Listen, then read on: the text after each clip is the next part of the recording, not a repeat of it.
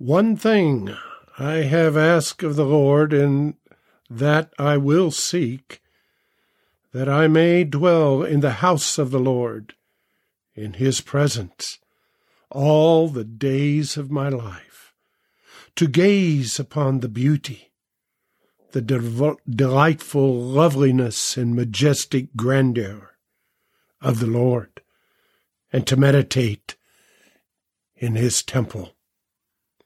That's Psalm 27, verse 4. Hello, everyone. I'm Neil Parks, and Merry Christmas, and welcome to the pro- program. As we continue through the study of the Song of Solomon, it has been such a blessing and confirmation to me in my own life as to the most needed part of my existence. So, what do I mean by that? Well, for the first 39 years of my life, unbeknown to me, and I feel that some of you would agree, there was a missing link, if you will, as to the purpose of life itself. Emptiness. Everything I did, work wise, marriage, accomplishments, and at the end of the day, it was like I needed another trip or vacation or maybe a football game to watch. I remember back in 1965, the Rolling Stones, and some of you can remember them, they sang a song titled, I Can't Get No Satisfaction. Boy, did that ever hit the charts big. In 1956, going backwards, uh, there was a an R and B or rhythm and blues singer and songwriter by the name of William Edward John. Now he's better known as Little Willie John. He wrote and sang a hit song called Fever. The lyrics went like this You never know how much I love you. Never know how much I care. When you put your arms around me, I get fever that's so hard to bear. You give me fever when you kiss me, fever when you hold me tight, fever in the morning. Sunlight lights up the daytime, moon lines up, lights up the night. My eyes light up when you call my name, because I know you're going to treat me right. this song lined up with what my heart craved for, but not until I surrendered did I find it. Read John chapter 7 verse 14 and you'll get a good understanding of that. As I reminisce those days before I surrendered to Christ, it is now, what is now, so blatant to me that we were created as image bearers of God, and because He is love. And without Him, we are missing our point, purpose, and position that we've been created for. You see, when I surrendered to the Lord, I had no clue as to what I was to expect. But the one thing I will never forget was when He spoke softly and direct, telling me that the love I had been looking for all my life, Neil, was Him, and He would never leave me. Well, with that said, last time in the Song of Songs, uh, chapter 1, verse 7, we learned we, the church, are dark in our hearts, yet we are lovely to God. It goes on to say, Tell me, the bride, the Shulamite speaking, O you whom I love, where you feed your flock. For why should I be as one who veils herself, by the flocks of your companions. She's sounding a little selfish there. She just wants to be the only one. She has a desperate cry to have more of Jesus. She wants him to personally feed her spirit. Jesus answers her in chapter 1, verse 8 through 11, when he says, Then he affirms her sincerity. He tenderly reveals his heart to her. O fairest, most beautiful among women. So you see, it is important, very important, that the bride understands her identity in God's beauty. But she is soon to understand the beauty of the beloved as well. The bride, or has an initial, or gets, I should say, or has an initial revelation of the beauty of Jesus and the pleasure of knowing him.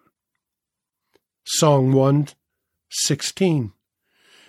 She says, the bride, Behold, you are handsome, beautiful, my beloved. Yes, pleasant.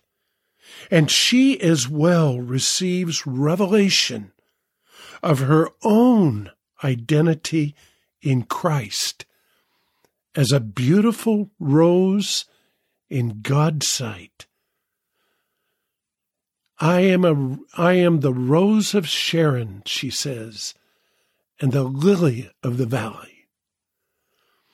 Now the Lord is sweet to her heart as she rests under the shade of the finished work, get this, of the cross. Now think about that for a minute. The finished work of the cross is the forgiveness of sin. This is where we can come boldly to the throne as his blood covers us. She experiences the superior pleasures of knowing God as she feeds at his table and lives under the banner of his excellent leadership. In this, she becomes lovesick. You see, the goal of her heart is her own spiritual happiness. Now here it is, folks. This happens, this happens when she experiences God's presence. In the future, her goal will be to walk as his inheritance, regardless of the cost to her. This sickness is a sign of maturity, the sickness of love for him. Listen to Song chapter 2, verses 3 through 5. She says, I sat down in his shade. Now we're talking about the finished work of the cross with great delight, and his fruit was sweet to my taste. He brought me to the banqueting house, and his banner leadership over me was love. Sustain me, refresh me, for I am love sick. My listeners, this relationship with Jesus Christ, our beloved, is an individual courtship and romance. The plan from the beginning in Genesis 1 26 and 27, it says, Then God said, Let us, Father, Son, and Holy Spirit, make man in our image, according to our likeness. Not physical, but spiritual personality and moral likeness. Verse 27 So God created man in his own image. Now here it is. In the image and likeness of God, he created him. male and female. He created them. We've been created from the beginning to be his bride. This has been the plan and the process for his bride without spot or wrinkle.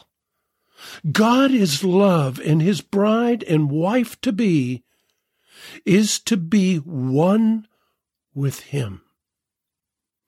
Let's go to the gospel for just a minute in John 17, verses 16 through 24. And Jesus is praying for them, but also for his people, us, 2,000 years later. Verse 16 says, They are not of the world, us, they, just as I am not of the world. Sanctify them in the truth. He's talking to the Father. Set them apart for your purposes and make them holy. Your word is truth.